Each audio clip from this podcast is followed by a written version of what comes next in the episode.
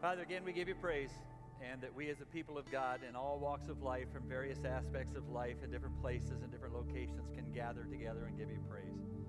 It's very different. You're not surprised by any of this, and we're just delighted that we can come together and give you praise. God the Father, God the Son, God the Spirit be glorified in all that we do. In the name of Jesus, amen. Well, we are obviously coming to you in a very different format. In 115 year history of CAC, we've naturally not had to do this. We've had to close our doors a couple of times based on storms or power failures, but never in light of this kind of a situation. But here we are. We're joining with hundreds of other churches all around the country. Obviously, in our denomination, hundreds of them shut down this weekend. A lot of it has to do with sheer numbers. The number that our governor used is 250 that gather together. More than that, they need to consider closing. In a lot of other states, it's 100 or less. And so, in light of that, we had to make a fluid decision, and a lot of churches were trying to make that decision all day long on Friday, all day long on Saturday. I am apologizing to you publicly for those of you who got a phone tree earlier saying we're having church, and those of you who later last night got a phone tree call that we are not having church. We are recording this. It's live on Facebook right now, so we're delighted that you can join us together. It will be available on Facebook and YouTube all day long. So if you are willing to, invite a neighbor, invite a friend, maybe somebody that doesn't normally go to church but knows who you are. Invite them over to say, hey, I'm going to watch the service again this afternoon or today after lunch, and we'd love for you to join us together in that. It'll create an opportunity for you as a, as a community, as people who gather, to share some conversations about faith and confidence in God in the middle of the uncertainty and storms of life. And as a family, in a very unique way, you'll have the opportunity to gather together with your children, with your loved ones, and be able to talk about what we're sharing here this morning and some other things that take place. Out of respect for our governor, out of respect for our national and state leadership, we had a decision to make as to whether or not we were going to have our service this morning. And because we are exceeding that threshold and have no ability to clean the building between two services, we made a decision to join with a lot of other of our community who are doing this. And we want to show that respect. Scriptures tell us that we need to respect those in authority over us, and we as a church want to demonstrate that as well. And when our governor suggests that buildings and churches over 250 shut down, we need to do that as well. And as only God could have orchestrated, we have a president who is calling the church all around the country to pray and to come against this virus and to do, as Bob said this morning, to pray for those that are still working at it and in it as to all the decisions that need to be made. For this coming week, starting today, all the way through the rest of the week, all of the ministries here at CAC that normally gather in this building are suspended for this week. Please make sure you listen to Phone Tree. When it comes to your house, pick up the phone this time and listen to it. It'll give you clear instructions. Our Facebook page will tell you that. Our website will have all kinds of information on it. We'll also give you some ministry opportunities for your children as well. And we'll post those on our website so that you can join together as a family. So please keep that in mind and take advantage of all of those opportunities. These kinds of events remind us that we're not in control. We think we are. We plan, we do things, and then all of a sudden, some unsuspectable, undetectable, unseen bug comes along, and it reminds us again of how fragile and uncertain life is. It's also a great reminder of our need for God, our Savior, in the middle of all the uncertainties of life. None of this, obviously, was a surprise to him. Every head of state, every community, every governor, every mayor, our nation, as Bob prayed earlier, is gathering in emergency management meetings. Never once in the middle of all of that was there an emergency management meeting of the Trinity. God the Father, God the Son, God the Spirit weren't trying to figure out what to do. Nothing has been or ever is out of their control. You and I lived in a diseased and broken world. And we obviously recognize that God is on the throne. So without hesitation, our response has to be one of trust and hope. The president of our denomination yesterday spoke to this very thing and said, as believers, we engage when others flee. Sometimes we exercise caution, and we always want to seek God for the wisdom to know the difference. As followers of Jesus Christ, in every conversation, we want to reflect the God of hope, the God of calm, the God of grace. Frightening moments in the world have a way of bringing us to our knees, which is a great place to be. May we do the same as a church that has done that all down through the ages and churches all over the world, especially in Southeast Asia, who every single Sunday meet in homes and meet in locations that cannot be in a large setting, sometimes when no one else knows. But they're really wanting to gather together to glorify God. May we as well be on our knees and on our knees also as servants, modeling Jesus who ministered in uncertain times. On the very night Jesus was betrayed, on the very weekend when his whole world was about to change so dramatically, on a personal and physical basis, he said, Peace I give you. I don't give you what the world gives, I give you my peace. That a declaration all the way through the book of John when he said, I am the way, I am the truth, I am the life. He is not just saying, I am as in Jesus. He is saying, the great I am, the God of Scripture from beginning to end. I am there. I am with you in every circumstance. Don't let your heart be troubled, he said. Believe in God, believe also in me. There are a lot of things that are taking place. The media cannot stop talking about it. Stock markets are going all over the world. Ripple effects are being felt all over the place. But those of us who invite Jesus into life, invite him into a place of peace, a life that is full, a life where we trust him because we no longer fear death. Because of his power, we live by faith. We love and we serve.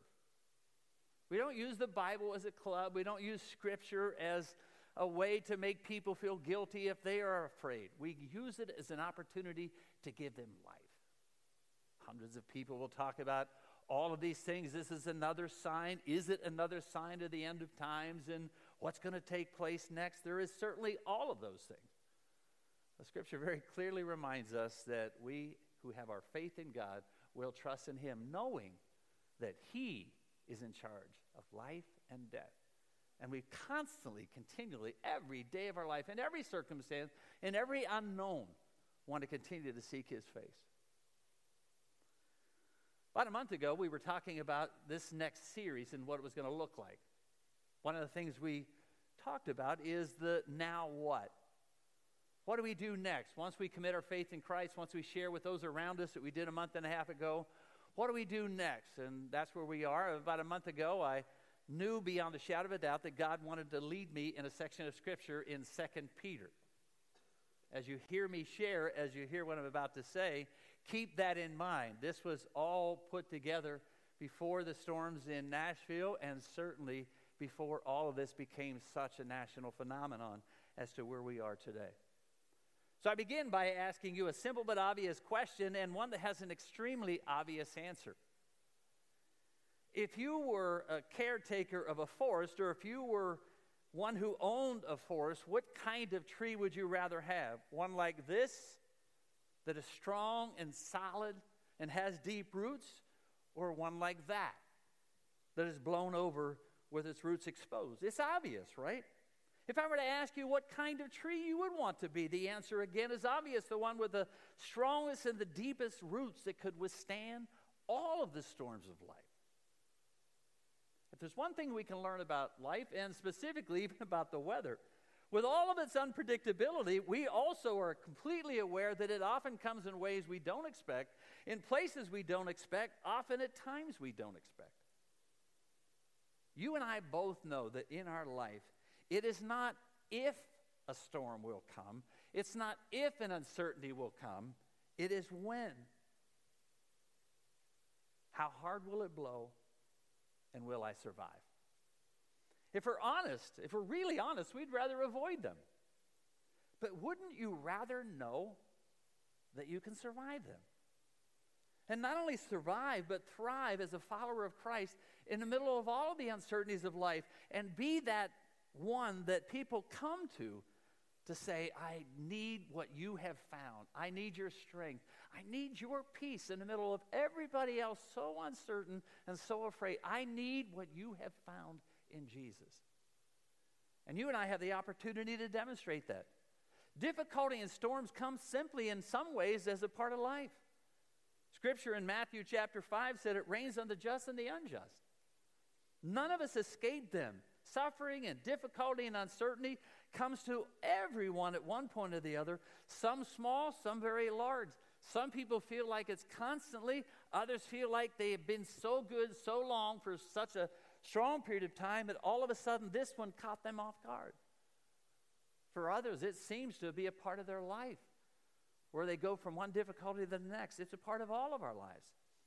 We, as followers of Christ, are never, ever told that we're going to be spared from the difficulties of life just because we become believers. As a matter of fact, the one thing you'll see in Scripture that sometimes because of our faith, it will get worse. We have been blessed in this country. We are overwhelmingly blessed in this nation. But many people around the world, because of their faith in Christ, have had suffering beyond imagination. And one of the things that constantly remind us when we come to these kinds of situations is that others have faced it and we want to pray for them. We want to remain strong, but we also want to support them and pray for them. As I said earlier, there are church groups all over China, all over Asia, all over Southeast Asia, and many other places of the world who, because of their faith in Christ, have to hide it, have to be in community places and small events and small gatherings. But what's fascinating in the middle of all of that, when they reflect the love and the grace of God in the midst of all of the uncertainties they face, people are more and more and more attracted to their faith. The Church of Jesus Christ is exploding in difficult places around the world, literally exploding exponentially in difficult places around the world. And a lot of it has to do with the fact that in the middle of all of that uncertainty, they see people who stand solid and strong. In the middle of life and death, they see people as solid and strong. We're never going to be spared. We're never promised that we would be spared. But we are always promised that we have a God who will stand with us no matter what. If we're honest, sometimes we need to recognize and do recognize that many times difficulties come as a way to strengthen our faith. The best way to strengthen a muscle is to put pressure on it, put resistance on it.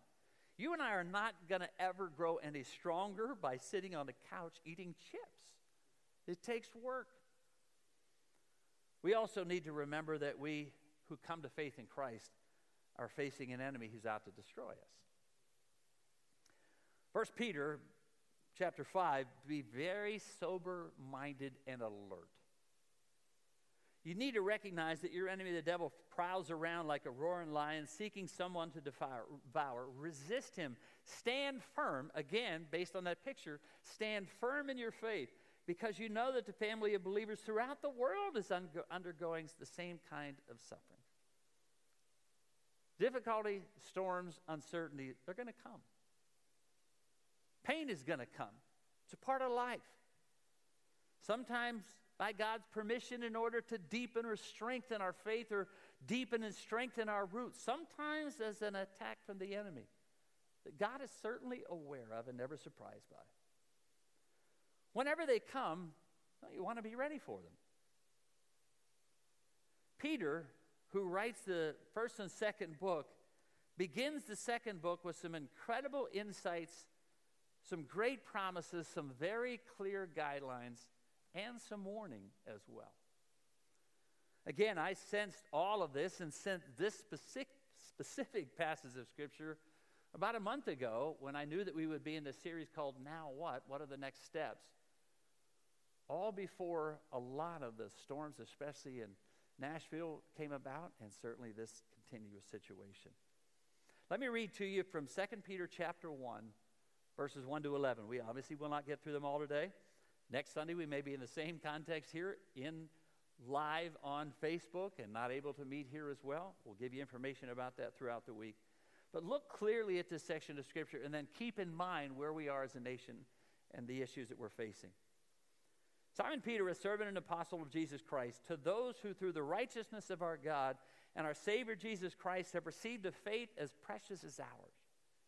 Grace and peace be yours in abundance, overflowing through the knowledge of God and our in Jesus our Lord. His divine power has given us everything we need for a godly life, through our knowledge of Him who called us by His glory and goodness. Through these, He has given us His very great and precious promises, so that through them you might participate in the divine nature, having escaped the corruption of the world caused by evil desires. So, for that very reason, make every effort to add to your faith goodness, and to goodness, knowledge, to knowledge, self control, to self control, perseverance to perseverance, godliness, and to godliness, mutual affection, and to mutual affection, love. Now, if you possess these qualities with increasing measure, which means it will continue to grow, that will keep you from being ineffective, unproductive in your knowledge of our Lord Jesus Christ. But whoever does not have them is nearsighted and blind, forgetting that they have been cleansed from their past sins, as Dave read about a moment ago from the beloved. So, therefore, in light of everything I've just said, in light of all the uncertainties of life, therefore, my brothers and sisters, make every single effort to make your calling an election sure. For if you do these things, you will never fall, you will never stumble, and you will receive a rich welcome into the eternal kingdom of our Lord Jesus Christ. Peter reminds us of who we are in God clearly reminds us of who we are in God and what God has done. And then he speaks to us about our personal responsibility in that process. Now, to fully understand that, you need to understand the larger section of Scripture because it can get confusing if you only look at that particular piece. You and I both know it's grace that we've been saved through faith, not of ourselves, it's a gift from God, not of works so that no one can boast. We are saved rescued from eternal death by an offer of God's amazing grace, not by anything we have done. It is a gift from God. You and I can't earn it. We don't deserve it. We deserve death. For all of sin, Scripture tells us, and come short of the glory of God. And the wages of sin is death, but the gift of God is eternal life through Jesus our Lord.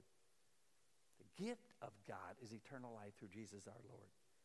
God devised the plan, paid the price, offered it freely, provided all the resources to live the life He's called us to in the midst of all of the uncertainties of life, who promised to be with us every step of the way, never leave us, never forsake us, even through the walk of the valley of the shadow of death.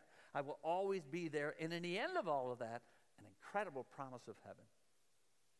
God has given us everything we need salvation, forgiveness, power, His Spirit, His promises. The Bible is full of the promises of God. Did you know that God promises, and I have verses for all of these, I won't give them all to you, they can certainly be online this week.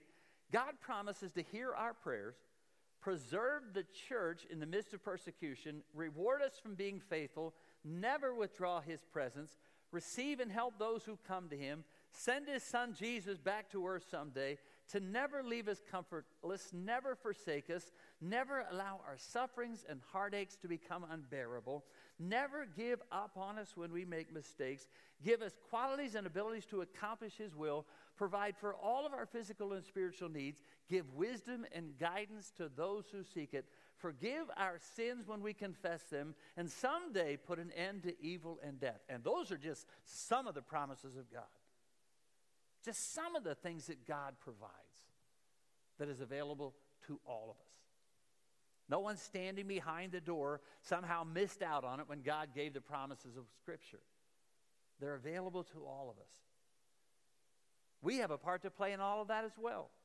To make every effort, Scripture tells us, which puts a responsibility on you and I. If I want to be all that God has made available to me, then I've got to want to go after it. I got to want to grow. I need to want to grow. God has done his part. Now I need to be willing to do my part. To recognize and acknowledge my sin, to receive his gift, to partner with God in developing my faith every day of my journey with him until I see him face to face, which is what Peter tells us in this section of Scripture incredible part of this journey is that Jesus provides all the resources, everything necessary as we partner with Him to make it happen. It's what makes Christianity so wonderfully different from every other religion in the world. Other religions try to earn it, some try to reach it. Trump tried to figure it out on our own when he said here, His divine power has given us everything we need for this life that God has called us to. Our vision statement that is on our wall out there, that's in our bulletin every week, states all of this. Our desire isn't just to see people come to faith in Christ. We're thrilled when that happens. Our desire is to see change, to see transformation, not just to sit and absorb, but be continually growing in wisdom and intentional as we connect with one another, using what we've learned to make a difference. During these next few weeks, we'll have unprecedented opportunities to do things we may have never thought of before. Did you know that crisis is an opportunity to be creative in ways that you would have never thought of otherwise?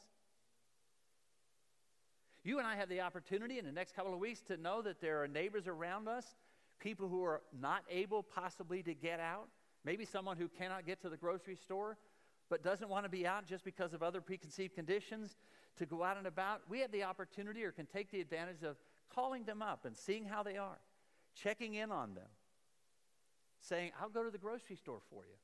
Be intentional in relationships are not just within the context of the church, they're outside the walls of the church. The church isn't a building, it's the people of God.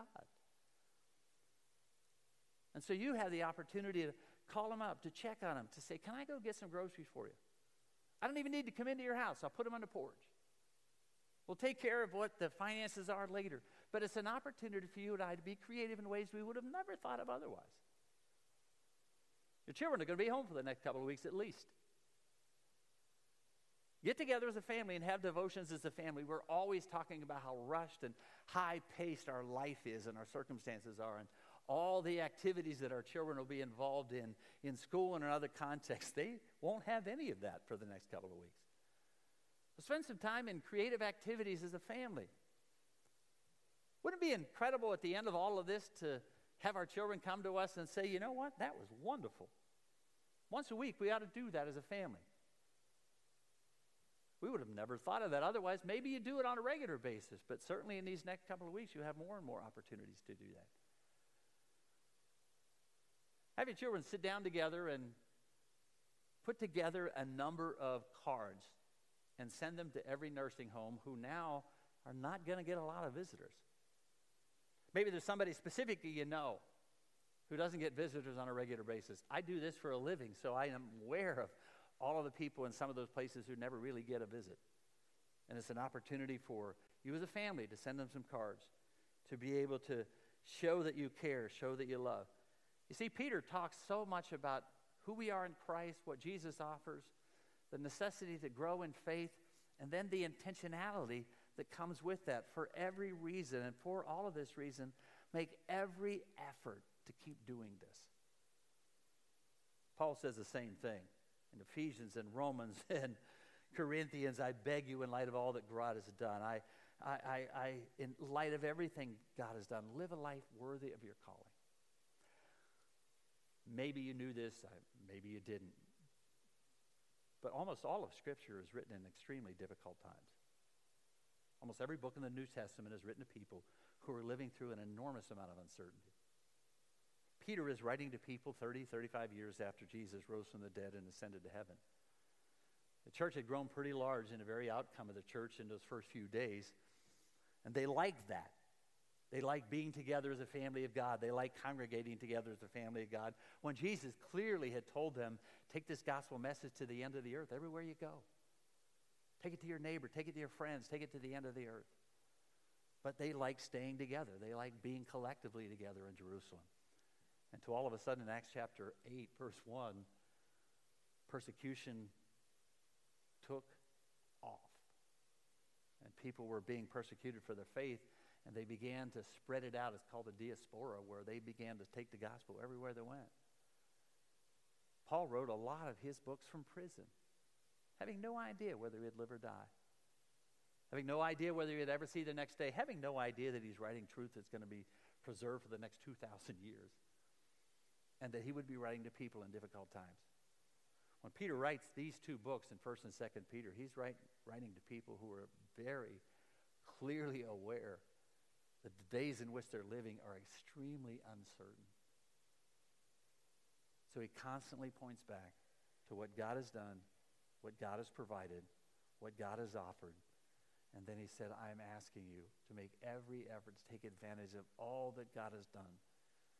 And allow it to be your strong tower. Allow your roots to go so deep in the midst of all of the uncertainties, of all the storms of life and all of the difficulty and all the uncertainty that we face even in the future.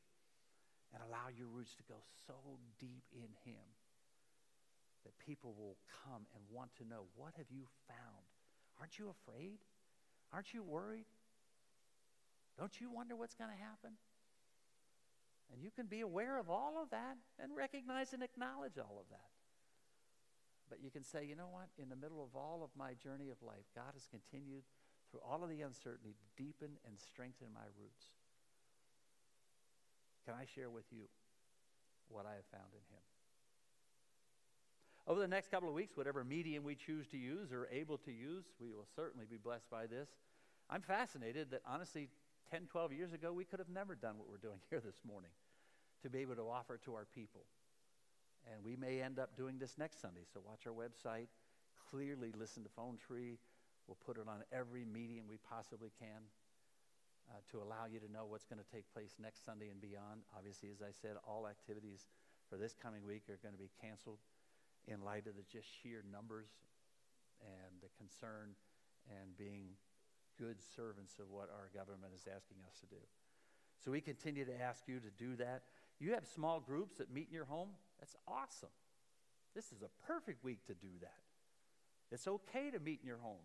It's okay to be gathered together in your home.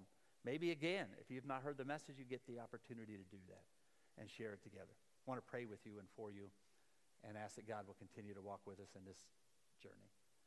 Father, we thank you for your grace and your love, for the power of your word, for all the resources you've given us to live the life you've called us to, for the opportunities that many times are unprecedented, to use those as ways to share love and grace and goodness to the people around us who are concerned about the future and concerned about life. So may we as a church, not bound by a building, but the people of God, be the church and minister love and grace and mercy and tenderness and calm and peace in the middle of all of that. Thank you again for this medium that gives us the opportunity to communicate to our CAC family and many, many beyond that to share your love and grace. In the name of Christ we pray. Amen. God bless you. We'll see you again.